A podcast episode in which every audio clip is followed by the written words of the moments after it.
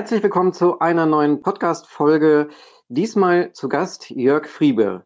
Hallo Jörg. Hallo, guten Morgen. Ja, wunderbar. Ich habe hier ein Buch von dir vor mir liegen, nämlich Sinnerfülltes Arbeiten. Ähm, wie kam es dazu, dass du dieses Buch geschrieben hast? Ja, mich interessieren die Themen Sinn, Werte, wie Menschen miteinander umgehen, schon, schon immer. Und ich hatte eine persönliche äh, Situation, wo Lebensumbrüche waren, wo ich dachte, na, wie will ich jetzt mein Leben weiterhin sinnvoll füllen? Und ähm, dachte ich brauche erstmal eine Auszeit. Ich muss hier raus aus dem Alltag, äh, meinen Kopf freikriegen, äh, mein, meinen Kurs selber neu bestimmen. Und weil ich sehr gerne segel, war dann für mich naheliegend zu sagen, ah, ich gehe mal besten mehrere Monate raus segeln. Nun ist das ja nicht so einfach, dann einfach zu sagen, ich äh, verdiene jetzt kein Geld mehr. Das wäre mit meinem Mitinhaber auch blöde. Er soll alleine einen Job machen. Also irgendwo muss es Mehrwert haben für mein Unternehmen. Und so dachte ich mir, frage ich doch diejenigen, weil ich wollte sowieso um die Ostsee segeln, nach Skandinavien, die ganzen Länder, und die gelten laut World Happiness Report als die glücklichsten Menschen der Welt. Dann frage ich doch einfach mal die, was macht ihr eigentlich richtig? Warum seid ihr so glücklich, zufrieden und sinnerfüllt? Interviewe die und erstelle daraus ein Buch. So kam es dazu. Und das Thema Arbeit selber an sich ähm, hatte ich ja auch schon lange Zeit gepackt. Ich selber ähm, hatten wir ja auch schon mal besprochen, bin ja auch sozusagen ein Fan von Friedhof Bergmann, der sich ja auch schon seit den 80ern mit dem Thema Arbeit befasst und wie man die Arbeit äh, strukturieren könnte, damit sie sozusagen Menschen nicht kaputt macht. Äh, wie ist denn dein Bezug dazu? Ja, ähm, mein Bezug zu, zur Arbeit ist eigentlich, dass wir seit vielen Jahrhundert in der dabei sind, Menschen zu helfen, besser zusammenzuarbeiten, in Form von Teamtrainings und Führungskräfteentwicklung und Aufbau einer guten Unternehmenskultur. Das ist so der Inhalt und Zweck äh, meines Unternehmens. Und äh, da bewegt mich besonders die Frage, wie gelingt es Menschen, schnell, angenehm und langwirksam miteinander ins Gespräch zu kriegen, auf dass sie Unternehmen gut aufstellen und sinn- und werteorientiert handeln. Das ja, ist so mein Thema. Mhm.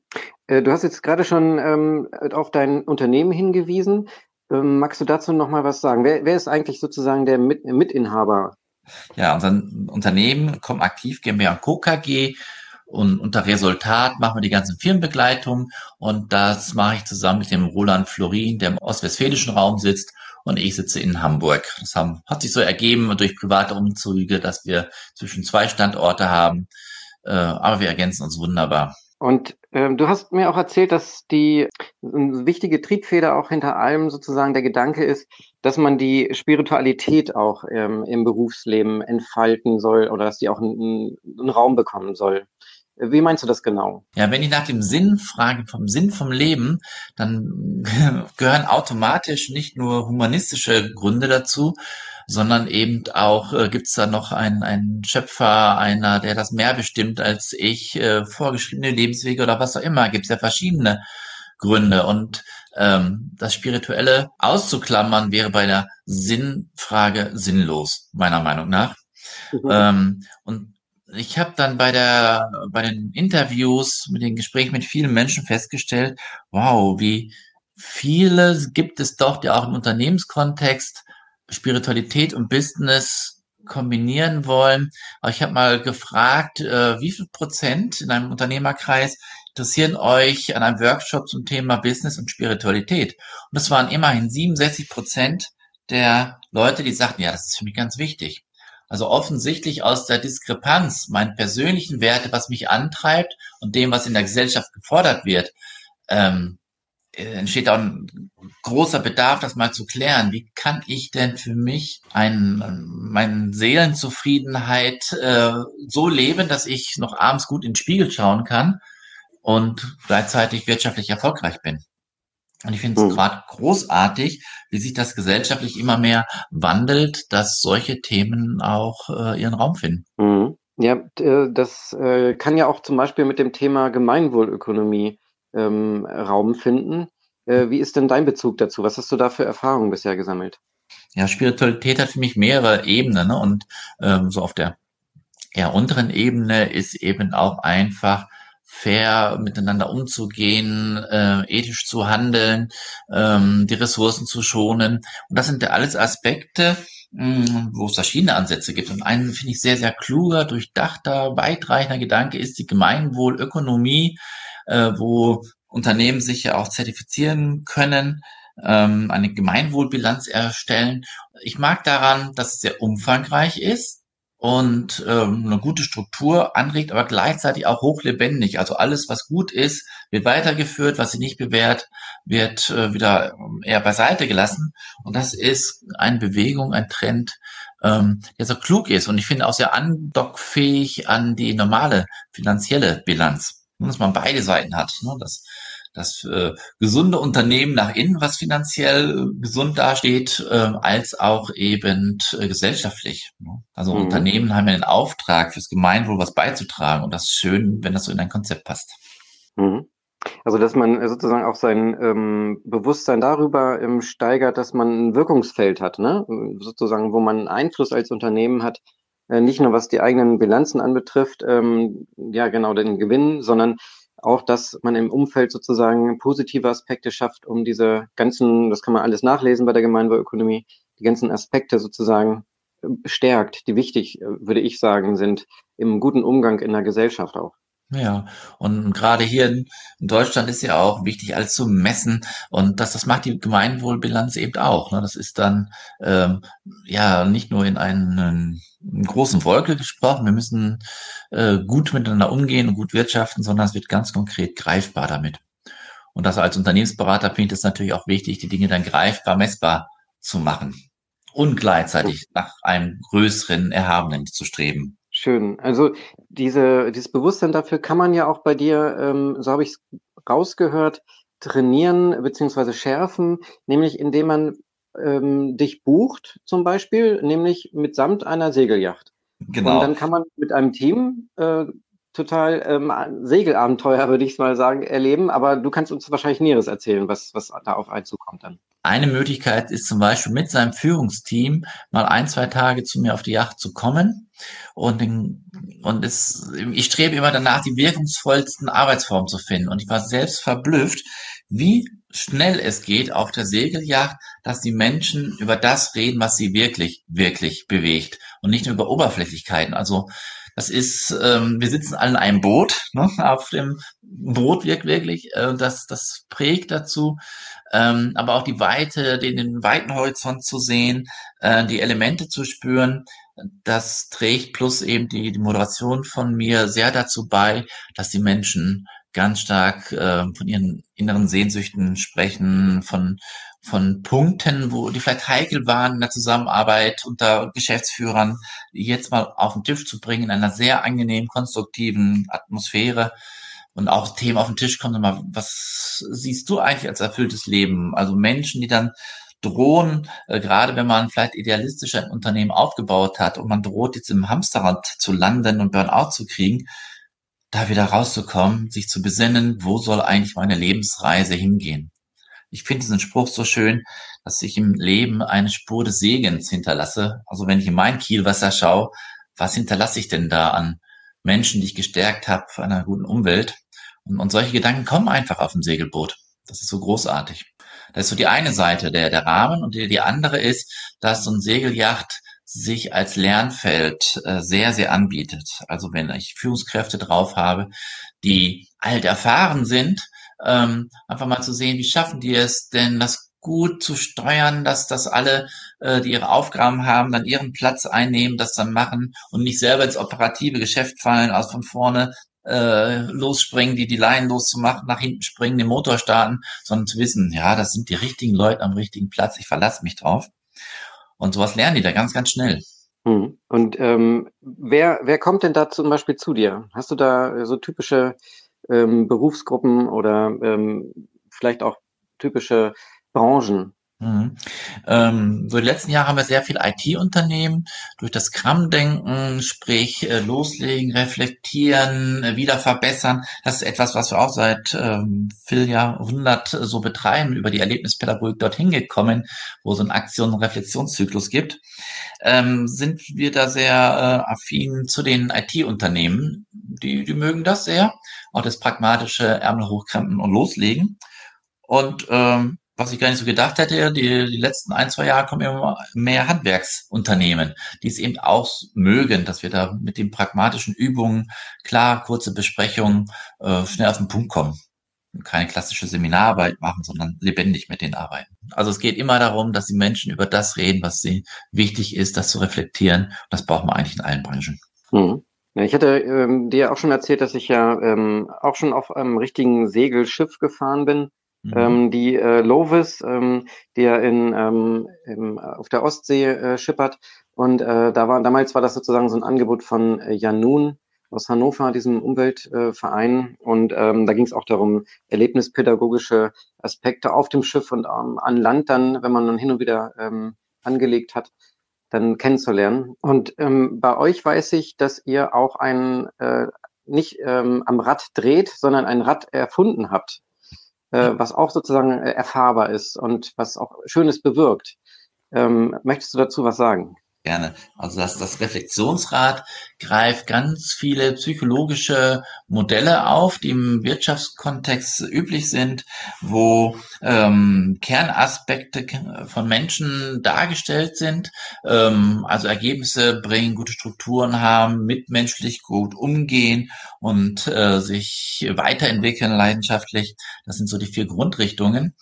Und äh, darauf sind dann gelegt verschiedene Werte, das sind draufgelegt verschiedene Unternehmenskulturen, da sind die, die Teamrollen draufgelegt, welche Aufgabenrollen übernimmt denn jede Person. Und das Faszinierende an dem Reflexionsrat ist, dass das eine äh, reale Scheibe auch ist, nicht nur ein Denkmodell, eine reale Scheibe, die cool gelagert ist.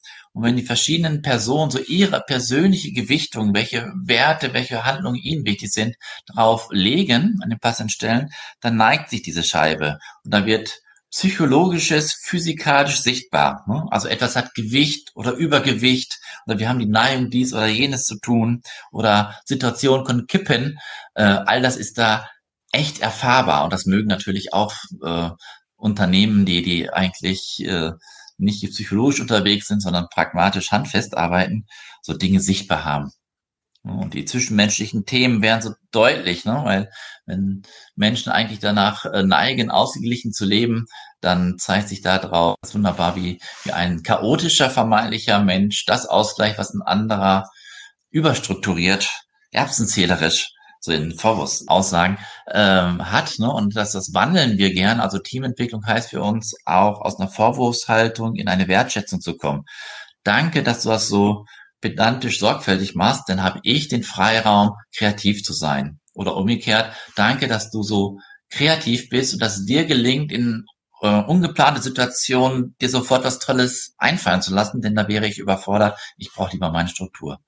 Und diese Wertschätzung zu fördern, das ist schon ein großer Gewinn in der. Ja, da schilderst du ja auch schon äh, das, was du auch ähm, stärken möchtest, nämlich den Dialog miteinander. Ne? Das hast du mir auch schon erzählt, dass ähm, du da sehr großen Wert drauf legst, dass die Menschen dann sozusagen in Kommunikation bleiben und ähm, ja, dadurch dann natürlich auch anfangen, einander ein bisschen besser zu verstehen. Genau, so ist es. Ne? Weil das ist, glaube ich, so das ein Kernthema, Entwicklungsthema, dass die Menschen zu wenig offen miteinander reden, wertschätzen und klar gleichzeitig. Und ähm, ja, mehr zu reflektieren. Sind wir auf, wozu machen wir das alles? Sind wir auf dem richtigen Weg?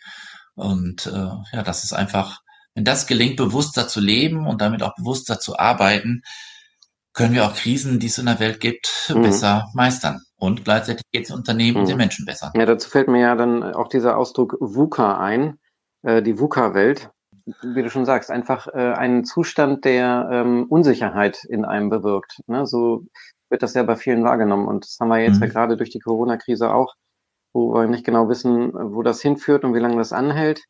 Ähm, da ist sozusagen dann Stabilität, wie du schon so gesagt ja. hast, ähm, auch wichtig, so dass man seine Stärken auch äh, einbringen kann, aber auch seine Adaptivität, also seine, wie, wie man sozusagen sich ähm, an die Zustände anpasst. Die, diese Eigenschaft muss auch gestärkt mhm. werden in einem drin. Ne?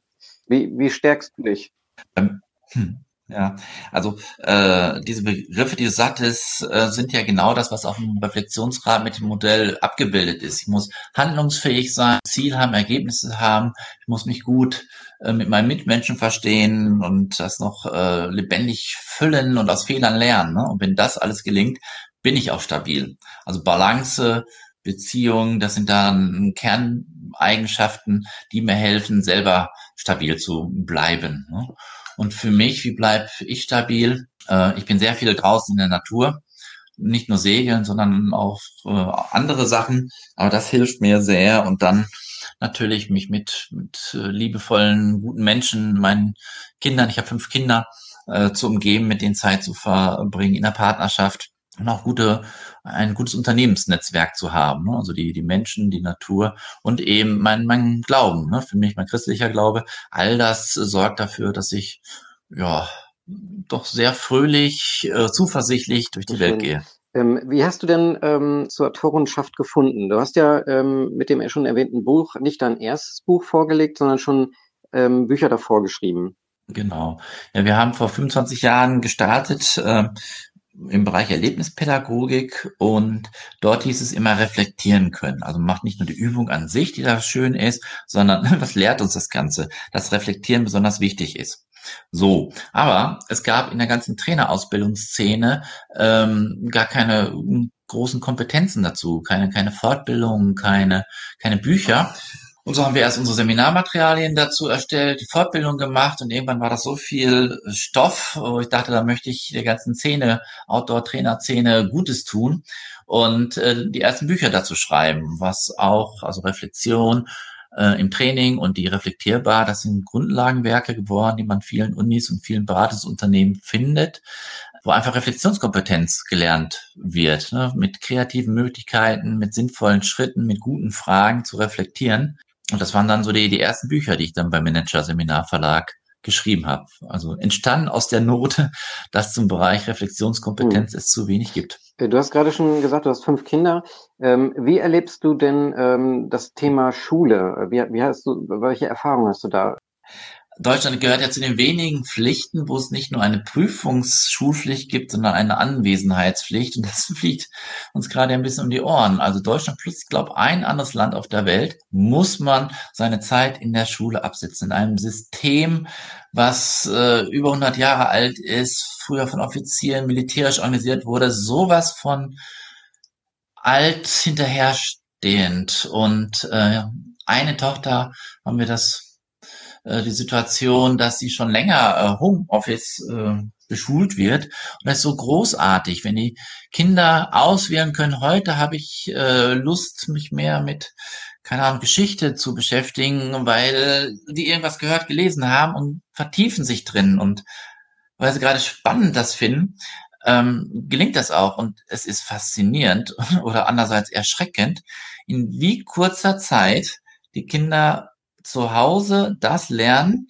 was sie so, meinetwegen, die lernen in zwei Stunden zu Hause genauso viel wie sonst an einem ganzen Tag. Und äh, das spricht nicht mhm. gerade für unser Schulsystem. Das, ne, gleichzeitig muss man auf die sozialen Kontakte noch achten, dass das gut gelingt. Äh, aber die, die Art, wie in der Schule gelernt wird, darf mächtig weiterentwickelt werden. Und ich hoffe mal sehr, dass das jetzt durch die Situation, die wir jetzt haben, auch äh, durch Corona gut gelingt, freieres Lernen, selbstbestimmteres Lernen möglich ist. In dem Buch Ein König für Deutschland, ich glaube, so heißt es. Da gibt es einen Abschnitt, wo so schön gelernt wird, wie äh, schulisches oder universitäres Lernen gelingen kann. Also wenn ich ähm, in anderen Bereichen, meinetwegen Segeln, ist es so, äh, ich lerne etwas, wenn ich meine, jetzt bin ich fit genug da drin, dann melde ich mich jetzt zur Prüfung an. Und, und sowas wäre auch für die, zumindest weiterführende Schule gut möglich, zu sagen, man bereitet sich auf etwas vor, hat, man, man weiß, welche Fächer man machen muss und welche Prüfung und sagt irgendwann so, jetzt fühle ich mich mhm. fit genug, melde mich an. Und die Reihenfolge der Thematiken ist da relativ egal. Und äh, das wird, glaube ich, vielen Schülern gerecht werden. Nicht auf Leistungsdruck, sondern selbstgewählte äh, Lerneinheiten, Lernformen, wenn das mhm. mehr möglich ist. Und selbst dann auch entscheiden, wie du schon gerade gesagt hast, äh, wann bin ich soweit ähm, und äh, stelle mich der Prüfung sozusagen. fühle mich ähm, ja sicher da drinnen und nicht, äh, dass jetzt sozusagen die Prüfung ansteht und ich dann vielleicht sogar in Richtung Bulimie lernen dann abdrifte. Das heißt, mir das reinpauke und äh, das vielleicht für die Prüfung kann, aber danach dann wieder schnell vergesse, weil einfach nichts weiter damit äh, im Kopf sozusagen in Verbindung steht. Ja, ja. Also einer meiner Söhne hat auch lange überlegt, auf eine freie äh, Schule, die sich gerade gründet, ähm, dort zur Schule geht, aber da, da müssen sich mindestens zehn Eltern oder Kinder genau genommen finden, um das erstmal zu gründen. Und da ist die, die Angst in der Gesellschaft, oh, das ist nicht greifbar, das ist neu, dass sich da sehr wenige äh, Eltern sagen, ja, ich traue es, mein kind, ich merke, mein Kind geht schlecht in der Regelschule, aber ich traue mich nicht, den Sprung ins etwas Neuland, äh, das auszuprobieren. Wie ist das äh, freie Lernen? Mhm. Wie klappt das denn? Aber genau Schade. da ist, äh, finde ich jedenfalls dieser, diese ähm, Brücke auch zu dem, was du sozusagen beruflich auch machst. Nämlich, dass du ja ähm, die, ich würde es mal so vielleicht pauschal formulieren, so Dinge, die äh, die Erwachsenen, die dann auch vielleicht auf, auf deinem Boot auch sein, äh, sich wiederfinden, dass die vielleicht bestimmte Punkte ähm, in der Schule nicht erfahren konnten und deswegen sozusagen dann äh, die Möglichkeit bekommen, dann halt, halt später äh, aufholen zu können, vielleicht sogar, ne? Ja, also Sozialkompetenz ist nicht gerade das Hauptfach in der Schule. Und so manche Person, die gut schrauben konnte, wird erst Oberschrauber und dann die Aufgabe, äh, andere Menschen anzuleihen, die schrauben sollen, hat aber nur Schrauben gelernt und nicht führen. Und Schrauben selbst äh, steht dann eben auch für Programmieren oder Verkaufen oder was auch immer. Und viele rutschen dann in die Führungsrolle, ohne zu genügend dieses Handwerkszeug gelernt zu haben. Und es ist immer führen können, ist eine Mischung aus innerer Haltung, eine durchaus dienende Haltung, finde ich auch. Ähm, und die dazu dient eben, dass ich Menschen den bestärke und Menschen den Rahmen gebe, dass sie dann äh, im Sinne des Unternehmens ihre Möglichkeiten einbringen. Ja, und das muss man erstmal lernen. Und da gibt es auch wenig Vorbilder. Ne? Das wandelt sich peu à peu. Es ist großartig zu sehen, wie auch gerade jüngere Unternehmer es, es gut und richtig machen wollen. Und gerade in der IT-Branche gibt es so viele großartige Unternehmen, die da ähm, ganz oben auf ihrer Priorität haben, wir wollen eine gute Unternehmenskultur haben.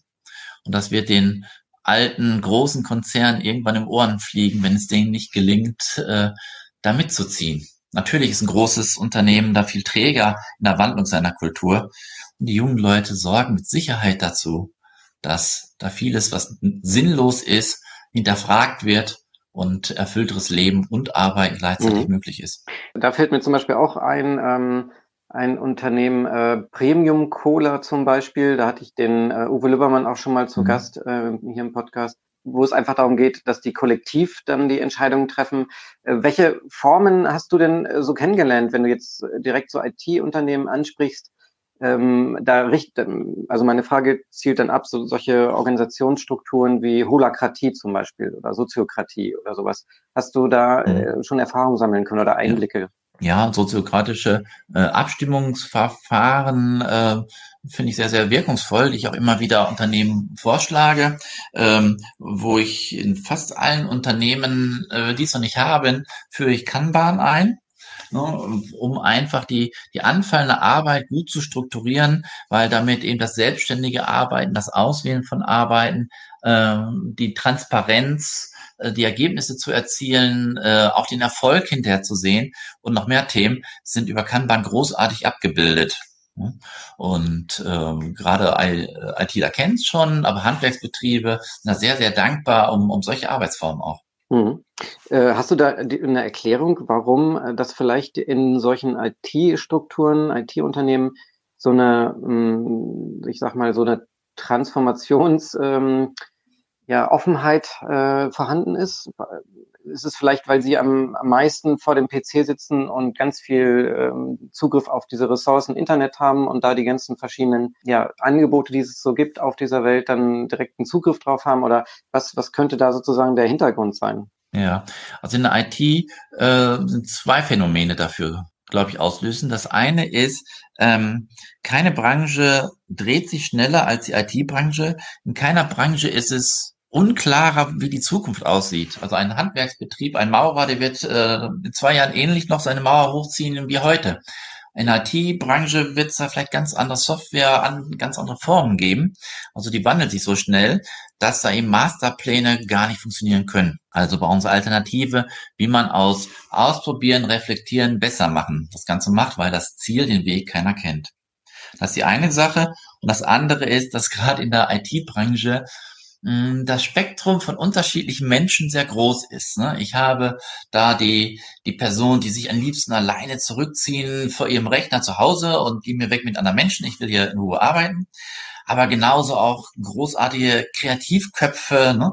und, und Menschen, die es lieben, sich da auszutauschen und, und äh, ja, eine große Bandbreite von Menschen. Das will erstmal organisiert sein. Und ja gut, das ist dann eben auch eben unser Beitrag, äh, die Menschen da in den Dialog, in die Reflexion zu hm. kriegen. Ähm, hast du denn für die äh, ja, Zuhörenden ein, ähm, ja, oder auch mehrere Tipps, wie man sich sozusagen noch neue Impulse holen kann? Oder wo holst du dir zum Beispiel ähm, Impulse? Mhm. Ja, ich suche die gerade gar nicht so super aktiv oder zielgerichtet, sondern vieles fließt mir da einfach zu. Ähm, am meisten denke ich mal so Dialoge wie jetzt mit dir, ähm, da neue Impulse kommen und ich da mal recherchiere und Internet gehe, um darauf zu kommen. Und ganz viel entwickelt sich aus dem Bedarf. Also ich bin beim Kunden, ähm, meinetwegen jetzt heute Morgen hatte ich ein Gespräch, wo ein äh, aus der Mitarbeiterschaft ein neuer ähm, Führungskraft, also aus der Mitarbeiterschaft kommt die Führungsrolle, soll das Unternehmen vielleicht mal übernehmen und stelle fest, na, da sind viel zu wenig Dialoge zwischen der alten Führung und der neuen Führung. Sind wir doch auf gemeinsamen klaren Kurs oder gibt es da irgendwas, was sich da hochmauschelt? an unterschwellig schwelt vielleicht an Konflikten und das zu klären. Und, und solche äh, Arbeitsformen dazu entwickeln sich einfach aus dem, mhm. aus der täglichen Arbeit. Ja. Und was sind so meine Tipps, fragtest du? Also sucht euch kleine, häufige, strukturierte Reflexionsformen. Ne? Also ähm, eine Form ist einfach im Team täglich zu überlegen, äh, meinetwegen unter zwei Geschäftsführern täglich zu überlegen, was war heute gut, was können wir morgen besser machen, was war heute gut. Also damit dopp gut ist, äh, doppelt so viel betont wie schlecht ist. Gleichzeitig ist eine Entwicklung, was machen wir morgen besser drin. Ganz einfache Fragen, die sich da äh, Teams, also wenn man zu zweit irgendwelche Aufgaben so machen muss oder in kleinen Gruppen, ganz schnell gefragt, ganz schnell beantwortet. Ne? Ähm, und sowas hilft. Ne, dann lernt man den anderen viel besser kennen, man freut sich äh, mehr am Leben, äh, nörgelt weniger rum und entwickelt sich weiter. Das, solche Formen sind einfach gut. Ne? Genauso wie eben, das machen viele ITler, morgens dann die Morgenrunden, woran arbeite ich, was sind Herausforderungen, also die Daily Stand-up-Meetings zu machen, äh, um sich da gegenseitig zu unterstützen, zu wissen, wo sind wir miteinander dran und wo können wir dann noch Synergie äh, finden und uns, wir verstehen uns einfach immer besser, weil wir wissen, wer woran arbeitet, mhm. wer was kann. Also ein Unwort für mich sind Jahresgespräche oder Beurteilungsgespräche. Das ist, stell mir vor, ich ähm, führe einmal im Jahr mit eines meiner Kinder ein Gespräch. Wie war denn deine Entwicklung im letzten Jahr? Unvorstellbar. Aber wie kann man auf den Gedanken kommen, ein Jahresgespräch mit Mitarbeitern zu führen? Anstatt einfach zu sagen, komm, alle zwei Wochen einmal kurz die Kernpunkte, so wie ich es vorhin gesagt hatte, bringst du die Ergebnisse, hast du die Strukturen, die du brauchst, wie geht's menschlich hier miteinander, gibt es noch etwas für unsere Weiterentwicklung? Wenn man die vier Kernpunkte mit ein paar Unterpunkten aber äh, reflektiert, ist ganz schnell alles geklärt und alle wissen, wo sie dran gehen und wie es weitergeht. Und es baut sich dann auch nicht so eine Erwartungshaltung auf, ne? So ein Berg ähm, oder Angst vielleicht auch. Ja. Ne? Das kann ja auch sein vor dem Feedback. Also das äh, wollte ich ja auch gerade schon sagen, dass das nicht nur in Firmen wahrscheinlich schön ist, sondern tatsächlich auch in Familien, ne? dass man mhm. sozusagen sich gegenseitig reflektiert oder auch die Eltern dann miteinander, was war gut in der Erziehung oder in der, mhm. wie man es auch immer nennen möchte, im Umgang mit den Kindern oder auch mit sich selber. Mhm. Ähm, ja. Sehr wertvoll. Wie, wie kommen denn die ähm, Leute, die sich jetzt das Gespräch angehört haben und irgendwie noch mehr Kontakt suchen äh, zu dir, wie, wie können sie ähm, ja, mit dir da in Kontakt treten? Ja, am einfachsten ist wahrscheinlich einmal erst auf unsere Internetseite zu gehen. Dort stehen natürlich dann auch Mail und Telefonnummer. Die Internetseite lautet Resultat, also mit O in der Mitte, Re wie äh, Reflexion soll die Solution, Lösung und Tat, wie tatkräftig das Ganze umsetzen, resultat.de. Dort bin ich dann Prima. zu finden. Ja, ähm, dann danke ich dir recht herzlich für das Gespräch. Ähm, ich würde dir jetzt natürlich noch die Möglichkeit lassen, ähm, falls irgendwas noch nicht angesprochen wurde von uns, ob du da noch, ähm, ob dir da noch was einfällt. Mhm. Also einfach sich zu gönnen, die Auszeiten zu nehmen, die Reflexionszeiten zu gönnen, ähm, jeden Tag paar Minuten, jede Woche mal mindestens ein, zwei Stunden und jedes Jahr mal eine Woche Auszeit zu nehmen. Das wünsche ich, dass das jedem gelingt. Es gibt so viele, die meinen, da im Hamsterrad nicht rauszukommen, aber da häppchenweise immer mehr rauszukommen, in die Dialoge zu gehen und die Reflexion. Das wünsche ich, dass das allen gelingt, dass wir dann eine bewusstere, schönere Welt auch haben. Ja, dann danke ich dir sehr herzlich, dass du dir die Zeit genommen hast. Und ähm, ja, dann ähm, wir bleiben gerne. auch in Kontakt und ähm, ich hoffe auch, dass den Zuhörerinnen und Zuhörern es auch gefallen hat. Und ähm, dann wünsche ich dir noch einen schönen Tag und ja, bis demnächst. Vielen Dank.